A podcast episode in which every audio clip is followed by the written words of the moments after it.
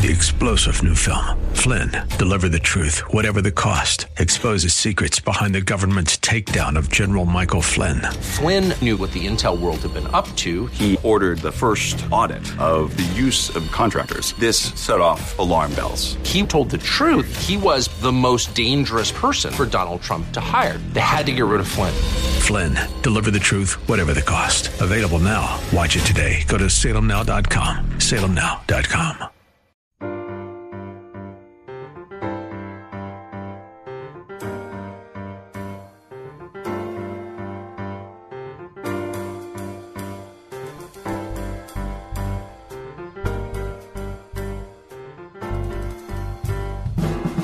Welcome to His Life Revealed with Pastor Todd Granger of His Life Fellowship in San Antonio, Texas.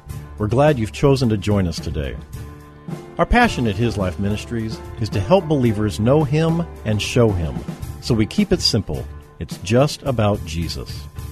Our prayer is that the Holy Spirit will make His truth plain to you so you can walk in freedom and enjoy the life of union that God has designed for you to live. And now, here's Pastor Todd. Seated with Christ in the heavenlies. You know, that's not something we're hoping to happen. That's a fact for the child of God. We're not just seated with Him, we're literally living in His presence, interacting moment by moment, enjoying His love and His goodness. We sing, we worship because it suits us as children of God. We were made for these things. We were made to worship Him. Jesus said, Those who worship me will worship me in spirit and in truth. And that's what the child of God was made for. He was birthed both in spirit and in truth, that he might worship Him, knowing who He is in truth, and worshiping in Him in the purity and the fullness of His Spirit. You know, we often live the day to day of life with little or no awareness of God's presence or activity. We get distracted. We get so caught up in the goings on. We find ourselves fixated on the temporal, and the presence of God seems to make very little difference in the moment. But we may not be bothered by this until we come into a situation that we're unable to resolve or control.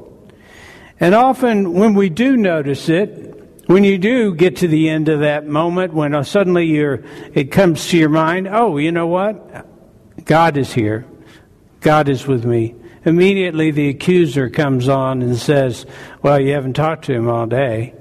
And you get the sense that maybe God is not speaking to you right now, or maybe that He's a little uh, disappointed in your lack of devotion. This, of course, is a lie. It's calculated to create unbelief in your soul. It's equating God with the pettiness of humanity. It is not the truth. He is with you because He wants to be, and He's God. He can choose wherever He is. Have you ever heard the saying, actions speak louder than words? Well, I think faith is the key to having an ongoing communion with God. I believe by faith that I have to declare that His life is in me, that I am walking with Him, that His activity is about me. I have to do this by faith. I can't see it. And maybe he's silent. And maybe I haven't heard anything audibly or in my spirit. But here's the truth He is with me, He is present. It's so easy to forget that. We're so blinded by our circumstances that we forget to recognize His presence or His activity around us. I want us to look at an event that I have spoken on before. It's included in all three Gospels. It's in Mark chapter 4, verses 35 through 41. If you have your Bibles, look on with me as I read. Mark 4, 35 through 41. It reads, On that same day, when evening had come, he said to them, Let us go to the other side of the lake. And leaving the throng, they took him with them, just as he was in the boat in which he was sitting. And the other boats were with him. And a furious storm of wind of hurricane proportions arose, and the waves kept beating into the boat, so that it was already becoming filled.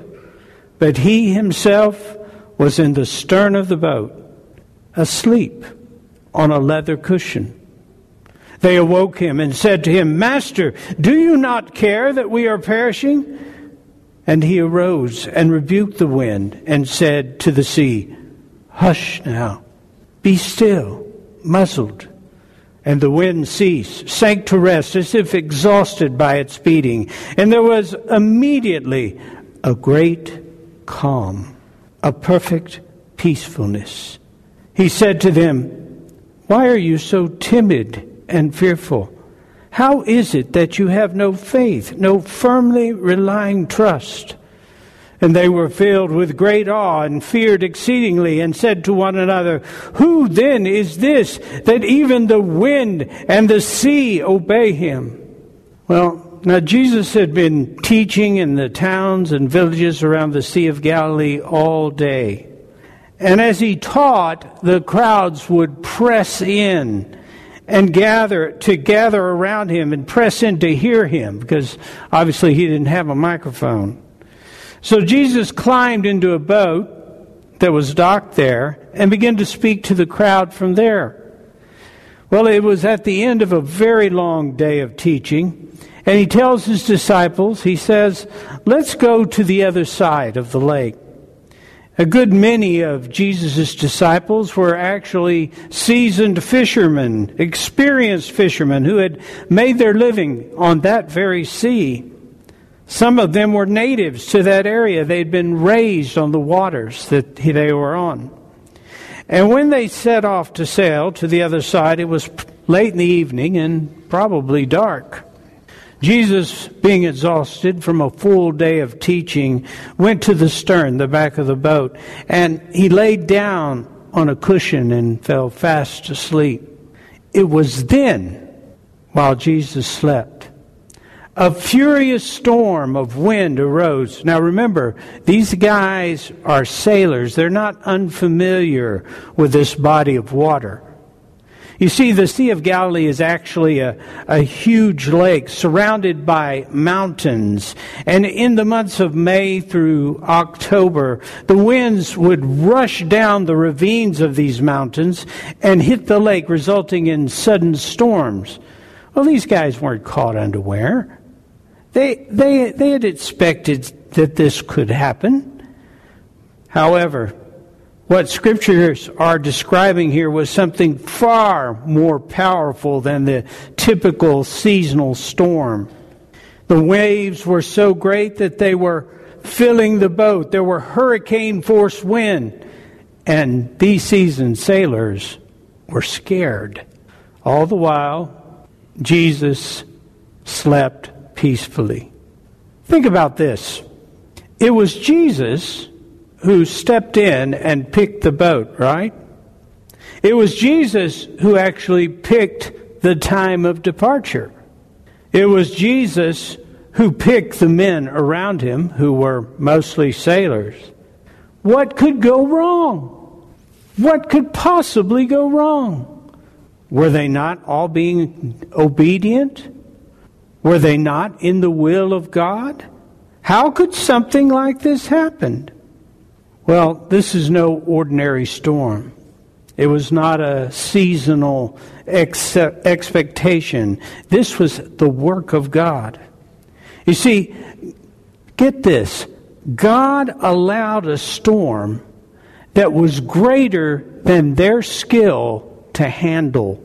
And it took a storm that big for them to see their need. And I'm sure, you know, I, I don't believe the saying that God won't put more on us than we can bear. I, in fact, I am a testimony to the fact that He will. And I can see them absolutely fearing for their lives. God allows things that are in accordance with His will and plan for us. And here's the thing, guys He, He's not trying to make us stronger, He is not trying to make us stronger. He is showing us that we are weak and He, He is strong. He told Paul, My strength is made perfect in your weakness. Well, how would I know His strength if I never knew my weakness? It's revelation for me. I'm sure the disciples waited till the very last moment, till it looked like certain death, before they awakened Jesus. Have you been there? The very last moment you drop to your knees and pray. And you see, they still didn't fully understand who Jesus was to them. And I think that's why we wait as well.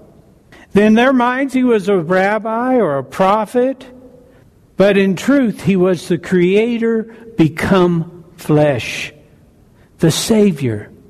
John tells us that all things came into being through him. Colossians 1:16 says, "For it was in him that all things were created, in heaven and on earth, things seen and things unseen, whether thrones, dominions, rulers, or authorities. All things were created and existed through him by his service, intervention, and in and for him. Hebrews chapter 1 verses 2 and 3 tells us he holds all things together by his word. The one who created all things and is holding all things together is sleeping in their midst. Yet they were more aware of the storm and the potential risk to their physical lives than the presence and power of God that is with them. God allowed what he could have prevented that they might know him in truth. No matter how big the storm around you may be, the presence of the Savior within you is your assurance. He is your hope. He is your safe place. He is your peace if you are a child of God. In the midst of the storm, there's a quiet rest, the rest of His presence. God will not allow us to ignore our need for Him. Every moment that we cling to ourselves or to others is a moment that we forfeit His rest. Rest is not ignorant bliss, or an emotion. Rest is a conscious trust and a confident reliance upon Him. Without Him, you must trust in frail, mortal flesh. When the disciples had exhausted their strength and hope of delivering themselves, at that point, they awakened Jesus with fear and an accusatory question Master, do you not care that we're perishing? By this time, the disciples had seen Jesus perform many miracles. They had heard the profound wisdom of his teaching. They had been with him day and night. They probably thought they knew him. But with the storm came a revelation. The storms the trials, the tribulations of life bring revelation. The revelation for them was that they only knew about Jesus, they did not yet truly know Jesus. We're in an age of awakening, the age of storms, the devolution of man. And what we've discovered is it's not about us. It's not about self sufficiency because self sufficiency is a lie. And God allows things in the lives of men to demonstrate the fact that self sufficiency is a lie. But there's only one way, there's only one truth, and there's only one life. And it's Him. It's Jesus. It was at the point of utter despair that they ventured to waken Him. And He arose and rebuked the wind and said to the sea, Hush now, be still, muzzled. And the wind ceased, sank to rest as if exhausted by its beating. And there was immediately a great calm, a perfect peacefulness. The psalmist often speaks about the soul. He says things like, Be still, my soul. Be glad, O my soul. Be joyful, O my soul. That is the mind, will, and emotion, because the storms that we go through are experienced in the soul first and foremost. The disappointments, the insecurities, the fear.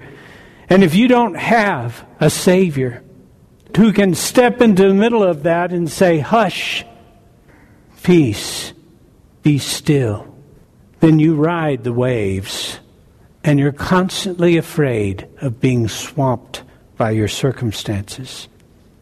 The wind ceased, sank to rest, and immediately a great calm, a perfect peacefulness. I love that.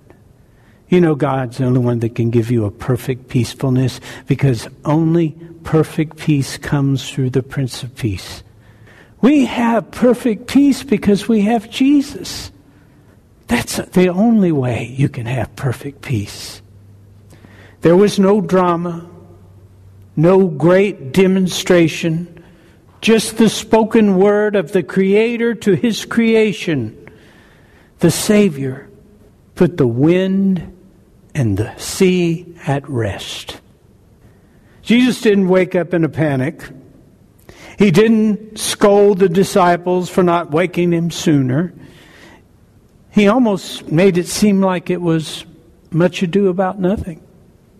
Let me ask you something. Think about this.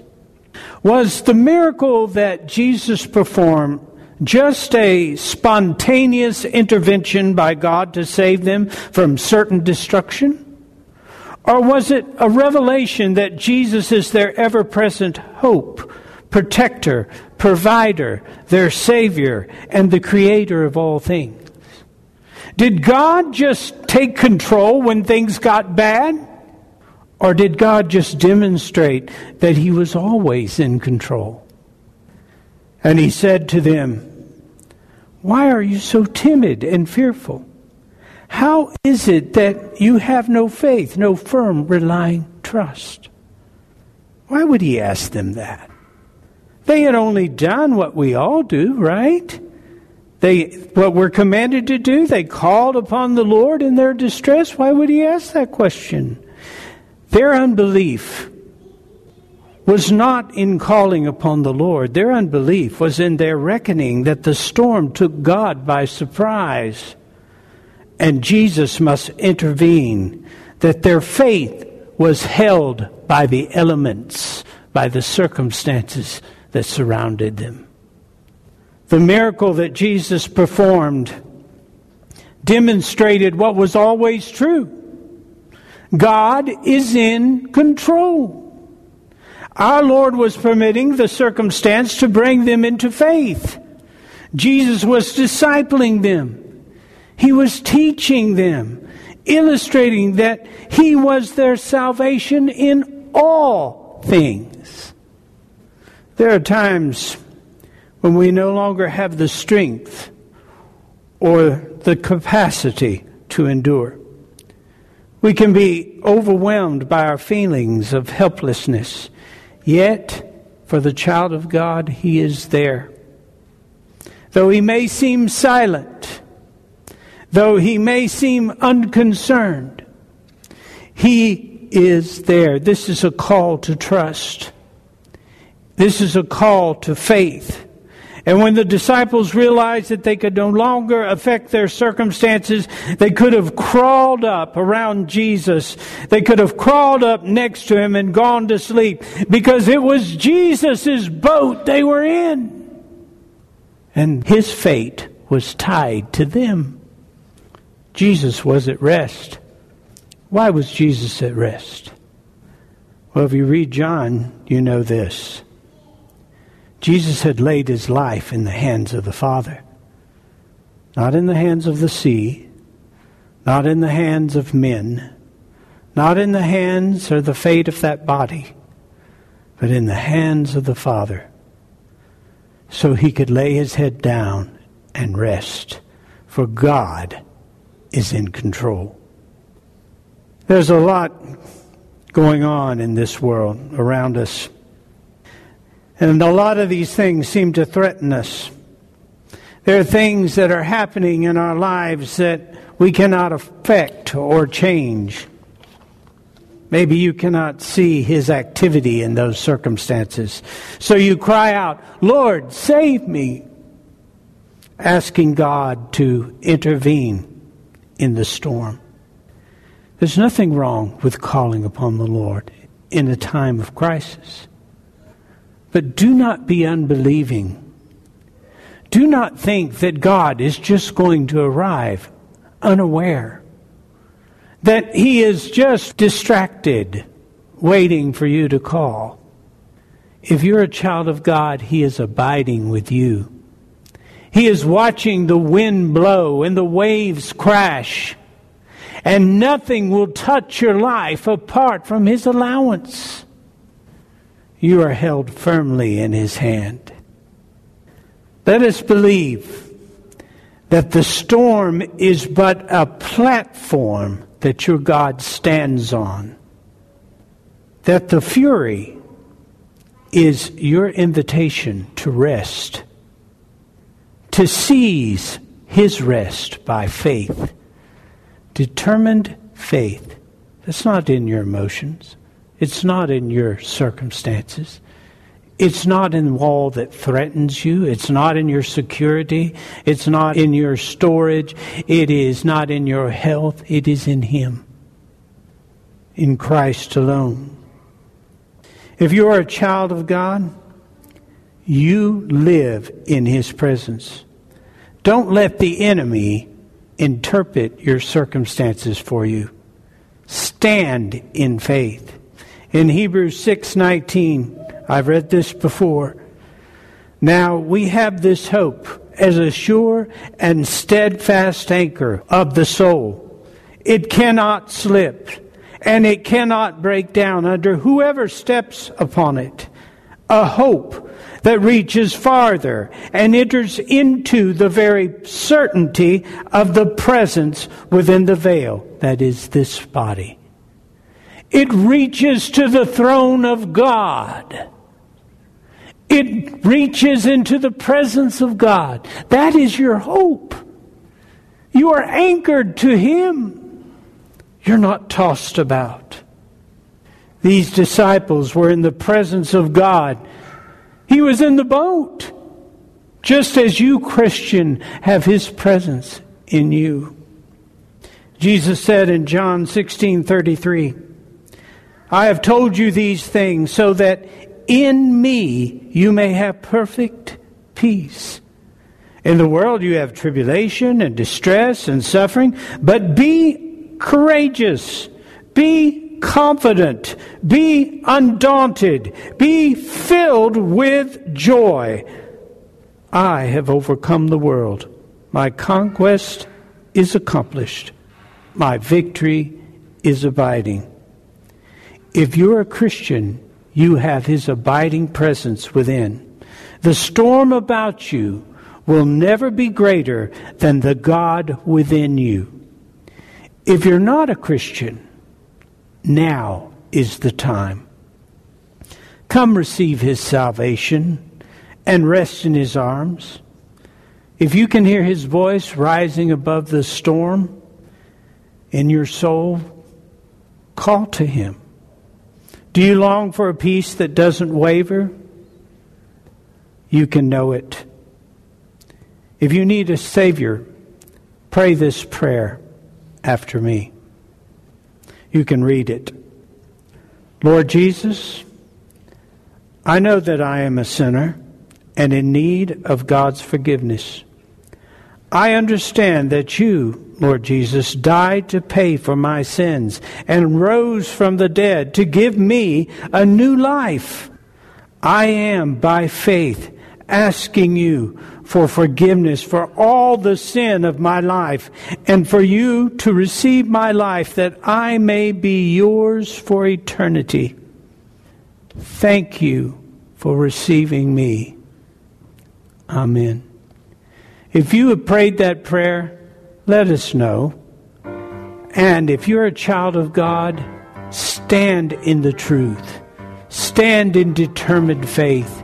unwavering faith and know that He is with you. He will never leave you nor forsake you. Thank you for joining us for His Life Revealed with Pastor Todd Granger. This program is the radio ministry of His Life Fellowship in San Antonio, Texas.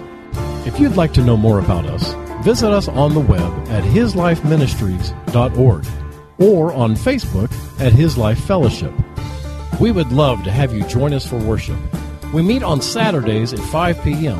at 1307 Blanco Woods, at the corner of Blanco Road and Blanco Woods, just inside Loop 1604. Also, if you would like to help support this ministry, you can send your tax deductible donation to His Life Ministries, P.O. Box 1894, Boerne, Texas 78006.